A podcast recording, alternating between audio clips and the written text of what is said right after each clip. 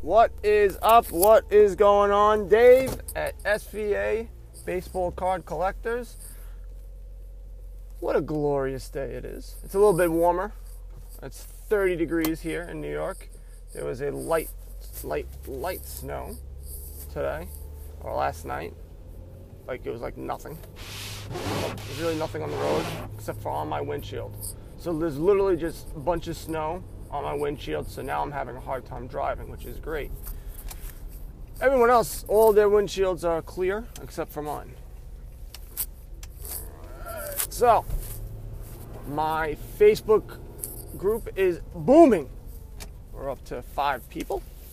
And uh, he had a question about comps for raw cards compared to graded. And really, the only way to get, you know, the market price for a baseball card at this point in time is eBay. And there you can get the last three months and also the um, PWCC marketplace. There they have uh, where you can get all the way up to 2004 and you just have to sign up, you know, and then you'll start getting emails from them, and then you'll start seeing all the auctions that they have and, and all that good stuff. Then you'll be starting, then you'll be in the machine because that machine likes to spit out emails and get you buying cards, and they do a pretty uh, damn good job of it.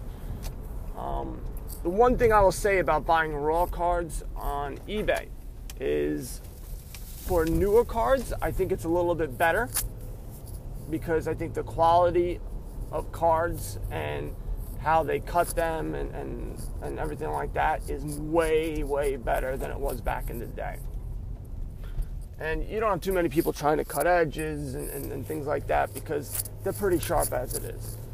Um, but on older cards, there are some guys who don't even know that they're selling you know, cards that have been cut, that have been altered, that have been changed, that have been colored in. Um, some people do. Some people in Facebook groups, which is not, I don't think it's as bad. I think it's bad, but it's not as bad as like people altering cards. Is they'll get a PSA 5, crack the crack the PSA, and sell the raw card and try to sell it higher and try, try to say that is a PSA 6. I've seen that in one group. To be honest with you, who the hell's going to pay for a raw card to maybe, you know, a PSA card? Sorry. Who would pay for a raw card for the hope of getting a PSA 6 if they already can get a PSA card for 5? So I don't know how prevalent that is, but I did see it on Facebook, and there are guys doing it. Um, which means it is very important to buy raw cards from reputable dealers. Um, and you can do that by when you go on eBay and you'll see the, the ratings. Um, most of the big guys, I, I don't know, too, I don't think PWCC, I think they just sell graded stuff most of the big guys sell the graded Beckett or PSA, but there are people that just sell, and I forget the names, and I'm sure if people that are that are more into it, I, will I'll take a look at it and I'll I'll, I'll tell you some names, um, but that sell, and that's what they do. They specifically sell just raw cards, and they'll build up a reputation, and but that reputation it'll cost you more. So me personally, if you have vintage raw cards, I would get them graded right away. I would send them off to PSA. And if you have any doubt, however, that they have been altered, and that's something that you can, you know, I don't know if you have a magnifying glass or or something that you can zoom in much closer than your eye can see because sometimes especially us older folk we have a hard time seeing I haven't gone through it yet, but I could see in the next couple of years it going. It seems like I'm in construction business. like that. Once you're 40 years old, all of a sudden you they're looking at construction plans and they're moving in and out. They look ridiculous. So that fine print or that fine those fine edges or corners they're, they're hard to see and um, you can also get the measurements i think they have have the measurements on cardboardconnection.com or you can just google it you know what's the size for 1953 Topps. and you'll be able to tell if it's you know really cut down you know or not you'll be able to tell right away um, so those are my suggestions for raw cards. Find a reputable dealer on eBay. Um, personally, if you do have and you think they are, or if you opened up the packs yourselves because they're your personal collection, send that stuff into PSA. Um, you're going to get more money for it. Um, and plus, I just like it. I, I would rather have it. This is where, um, if you are just getting back into collecting, is way different from today. You know, I would never have graded any of my cards. I just would have said, well, why? Why you get graded cards? It's a waste of time. I got it. I got the, you know, you want a rookie card? I got a rookie card right here. Yeah, no, it looks good. It's not too bad. It's not in too bad shape. Um, but it's, it's, it's not like that anymore. Everything is based upon grading and based upon centering. You can have five PSA 7 cards and it goes like 100 to 100 eh, maybe like a hundred dollar range in um, how well the centering is. If the centering looks dead on, that card's going to go for a lot money, a lot more money than a PSA that's a little off centered. It doesn't have the designation OC, but it just is a little bit off centered. So that's that's my take on it. Um, I've been watching a ton of people switching topics now to uh, watching people open Topps Heritage 2019, which is the year that we're in. I don't know why I had to specify that. And just in case you guys are from the past and you don't know what's going on, it is now 2019, and that's the Topps Heritage um, set we're talking about. Um, I do like the Topps Heritage. I like I like the older designed cards for newer players. I like that idea. I also like the fact that they have special prints, short prints. And, and the short print, I don't know the numbers. Again, I would go to cardboardconnection.com. Um, but they're, um, you know, obviously what they are a shorter print. So they printed less of these cards. So they're more val- valuable. There's also action cards of guys. So you'll have a judge that's a base, part of the base set. And then you'll also have a judge that is an action where he's, you know, hitting a, on this year. I think it's you know he's hitting a baseball, um, and then I'm sure there's a short print of him doing God knows what. I have no idea. I didn't. I haven't seen that yet. So for a collector, if you're trying to build a set, what a pain in the balls it is because you got all these different variations. You got all these different things you got to find, and they become really tough. Um, but some people might like that. I actually like that because you'll go through a pack of cards and you open them all up and you think, ah, I got crap. But then you have to look on the back. And if you look on the back, there's actually a code on the bottom right hand side. And that code, again, go to Baseball Cardboard Connection, or no, I'm sorry, go to cardboardconnection.com and they'll have the list of the, the numbers. And those numbers will correlate to if it's a special card or not. Um, you know, you'll usually have a base card number, and um, if it's a short print, the number will be different. If it's a SSP, I don't know, super short, I don't know, I don't know. I'm just making stuff up now. But you look at the code, and it'll tell you if it's something different. Sometimes the texture of the card will be different, and then that's something else. I saw some guy open up a card and it had a glossy front and a you know something a rough back, and there's only five of those ever made in, in that set. So those cards go for a ton of money. Um, that's what makes it fun, I think, when you open up a pack because it may not be what it seems to be. So then you're going in the back and looking for the code. Um, so I do like that. However, when I am opening up those cards in a in the retail when I go to Target or I go to Walmart. I don't know if they're out there yet. They may be. I if I'll buy a couple of boxes, to me I seem to be getting the same crap, uh, even sometimes in the same sequence of cards, which I didn't like, and that's why I always push people to get hobby. Retail's fine if you're just looking to open a pack because you got a you got a craving and you just want to open up some packs. But if you're looking to invest and you're looking to make money and you're trying to collect and you're trying to, you know, do some things, you're trying to be a mover and shaker, hobby's the only way to go. And I think with heritage, even more, if you're really trying to build a set, you're really trying to do stuff, you got to get a case.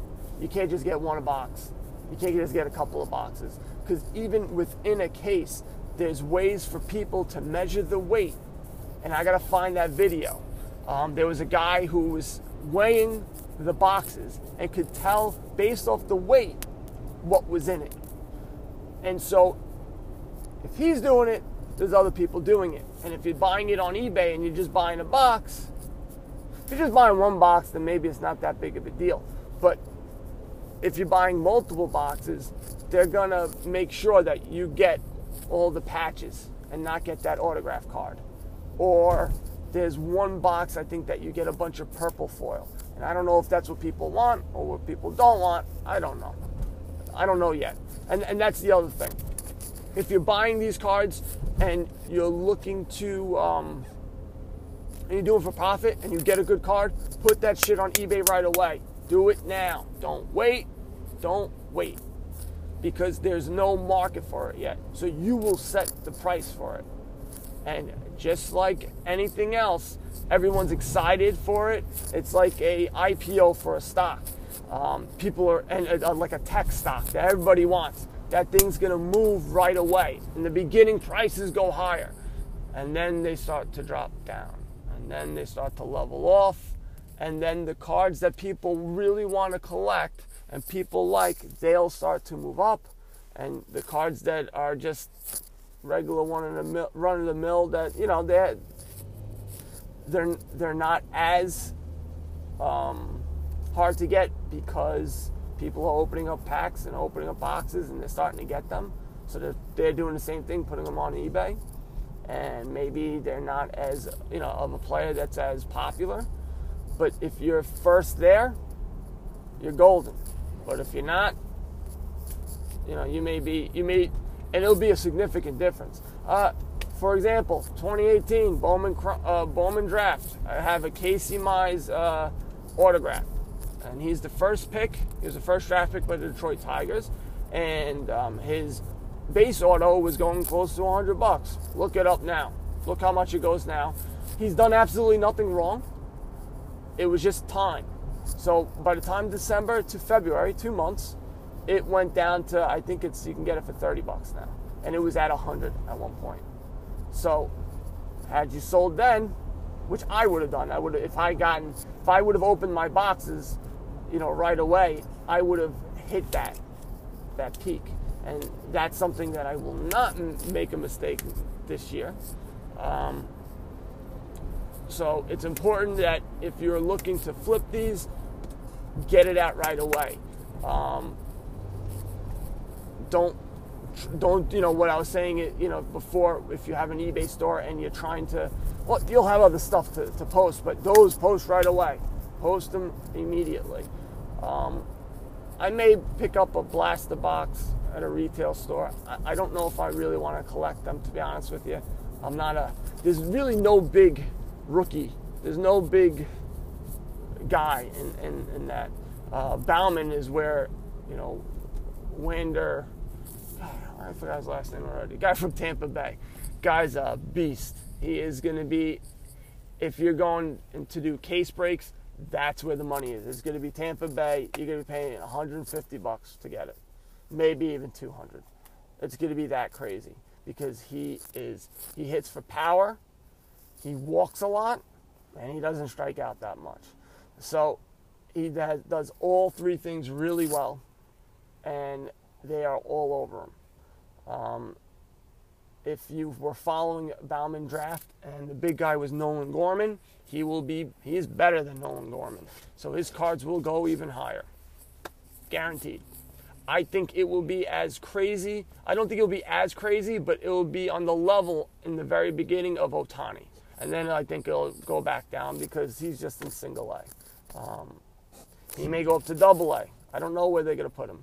Um, but that's where it's going to be. And I think these cards now, even the, I think Bowman is going to be pretty good. But I think a lot of the you know, update, the high series as usual is going to be big because of Vlad Guerrero Jr. Um, I don't know of anybody else that's going to be coming out of the minors that it's going to make an impact in the majors that doesn't have a card out now. I just don't know. Um, I've been doing, I did some research last night on my article for third baseman. There's a lot of third basemen. So I, I thought I was going to try to split it, but I may just do one because I only have a couple left to do. Um, but there are a lot of good third basemen. Um, a lot of them are priced already pretty high.